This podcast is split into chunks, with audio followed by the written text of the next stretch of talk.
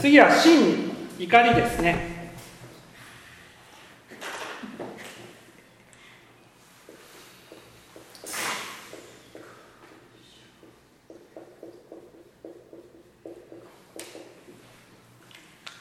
えー、怒りはどんな相手に起こすか、ね、世間の民民、父子、兄弟、夫婦、子家、中下の親族、ね、父子、親子、親子、ね、兄弟、夫婦、子家で家族、ね、中下の親、親戚、ね、その人に対してね、まさに愛、共愛して、ね、共愛っていうのはね、相手を敬うことです。敬って大事にしてあげる。ね、愛増失することなく。相手がね、えー、傷つけてきても憎むことなく、ね、相手が自分より勝っていても嫉妬を起こすことなく、生む愛通じて頓弱うることなく、自分があるときは、ね、気持ちよく家族のものにね、施しをしていく、ね、そして、えー、自分がないときにはね、ある人から気持ちよく施しをしてもらう、ね、言識はして、ね、常に相手と仲良くするように心がけて、相手の心を傷つけるようなことは、ね、なかるべし。こういう心がけでいたら怒りを起こすことはないですよ、ね。怒りを起こすのはね、他人に対して怒りを起こすことなんてないんだって、ね、夫婦、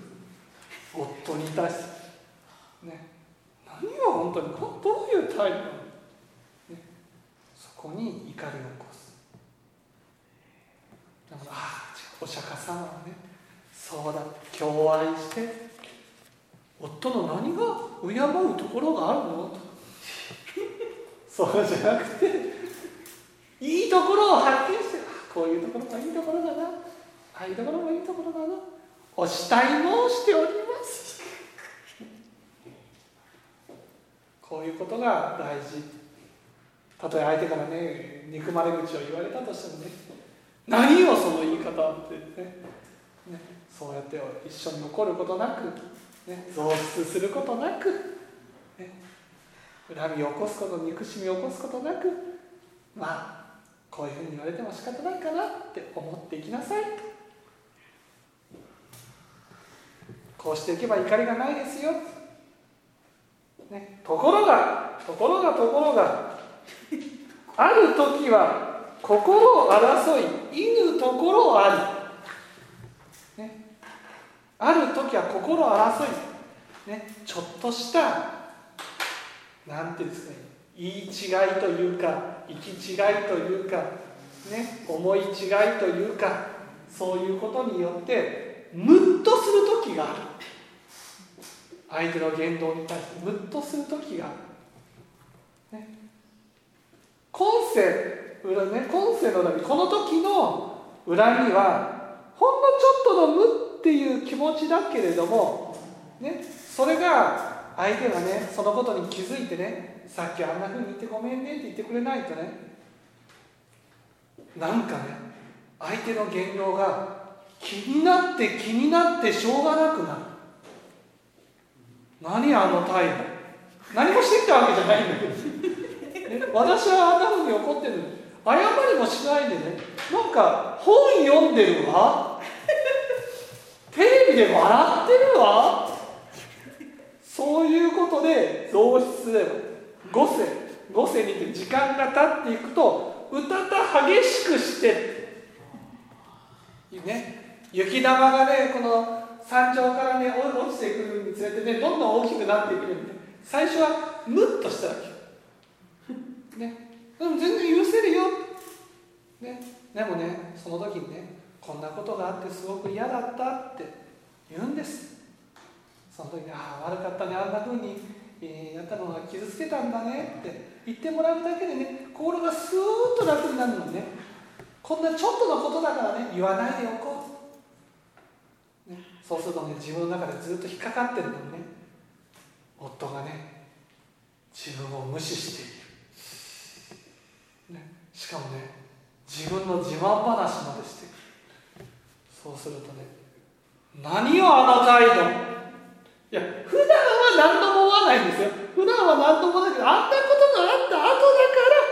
から、何よあの態度、ね、そういうふうになる。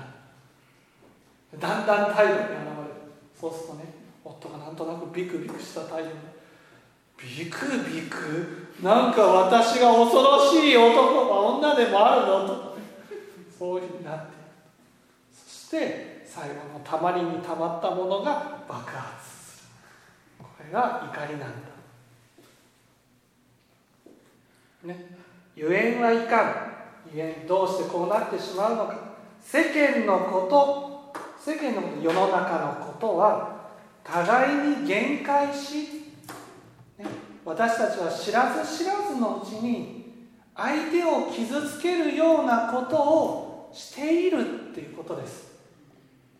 傷つけるようなことをしている、ね、何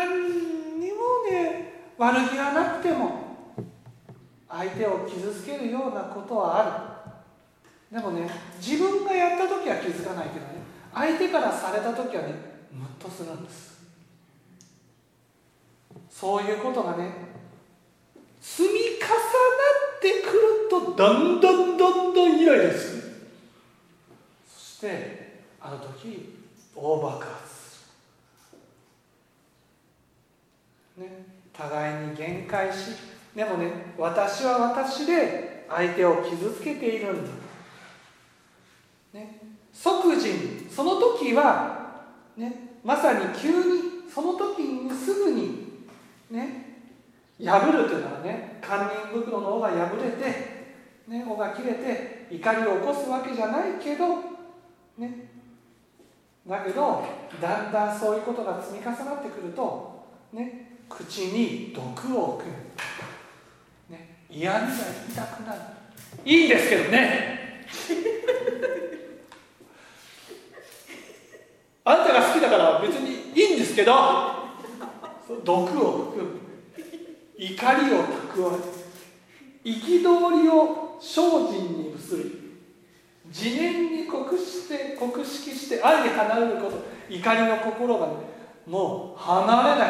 もう顔を見るだけでムカムカしてくる。こんな。そしていよいよ対面した時に報復するわけです。ね、でも考えてみてください。ね、人世間愛欲の中にありて。ね、愛欲の中にありてっていうのは、愛欲っていうのは、ね、相手を求める心、認めてもらいたい、愛してもらいたい、ね、もっと言うのは寂しい。この世界っていうのは、ね、私たちはみんな寂しい世界、ね、そこでね、一人生まれ一人死し、一人去り一人来たるっていうことはね、えー、ずっと心はってことです。心はずっと一人で生きてるってことなんです。私たちはこの何がっていうのはね、怒りを起こす人の心はってことです。怒りを起こす人はね、ずっとね、私一人で生きていけるもんって思ってるってことです。私一人、嫌になったらね、全部切ってね、私一人でやっていくからいいですもんって。よくあるでしょ、怒りを起こすと、もういいいい、じゃあじゃあ私やるからいいとかってね、一人で や, やれるっていうふうに思ってる、ね、だからその人の心はずっと、家族がいても子供がいてもずっと一人ぼっちなんだ。一人を心からね、頼りにすることができない、ね、人を頼りにしてね、裏切られるのが怖いから初めから一人っていうふうに思って、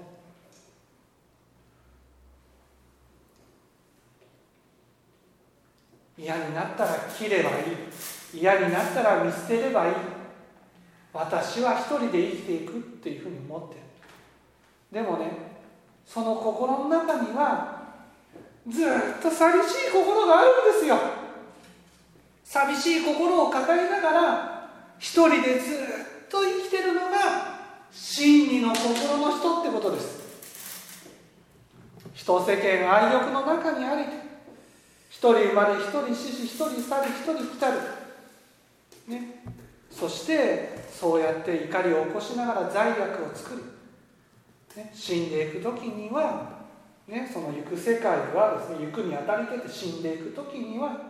私の今生きている時のね、種まきに応じた、ね、苦しみの世界やら楽しみのせ世界やら、自分の生きている時の種まきに応じて未来のね、行く世界が決まると。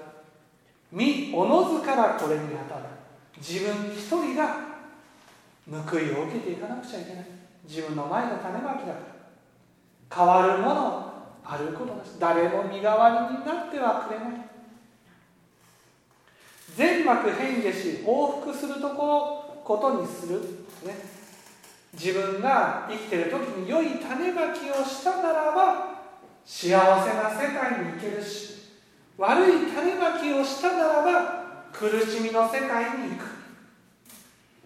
それは、ね、自分が良いところにしたか悪いところにしたか、それによって行く世界が変わるんだ、ね、だけど、ね、生きてる時にね、そんな自分がどこに行くのか、さっきのね、人間の理想の話だったら、いよいよね、松の木が頼りにならなくなるって見えるわけですよ。こんな種まきしてきた、あんな種まきしてきた、私はどこへ行くんだろうと、そういうふうに思う、ね、あらかじめおごそかに待って、自分が元気なうちはね、こんな未来が待ってるんだ、あんな未来が待ってるんだっていうことをね、見せてくれることはないっていうことです。見える、本当に見えるのはね、死を真面目に考えていよいよ死ぬ時です。がんを宣告されたとか、そうでもならないとね、見えない。だからね、生きてる時は平気で罪悪を作る、悪を作って作って作って作って作って作りまくる。そしてね、おごそかに待って、それが結果になることをおごそかに待って、まさに一人収入すべし、一人でその報いを受けていかなければならない。遠く他所に至りぬれば、死んで行くね、行ってしまったならば、よく見るものなし、どこに行ってしまったかというものをね、見ることはできない。全幕自念に、ね、全幕自念っていうのは、良いことをすれば幸せな世界に行くし、悪いことをすれば苦しみの世界に行く、ね、それは自分の種まきによってね、生ずるところなんだ。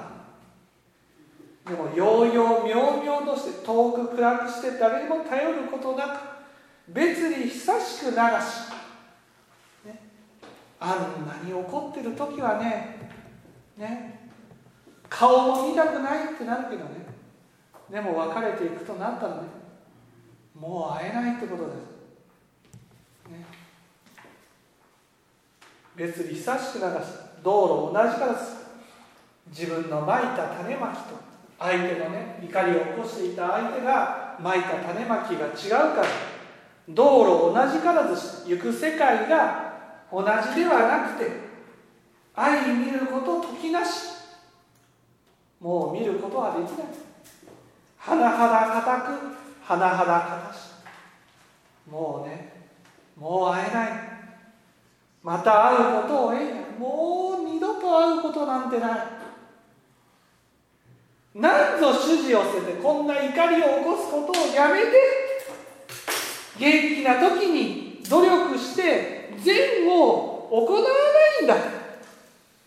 努力してこの苦しみの世界を離れようって思わないんだ。そしたならばね、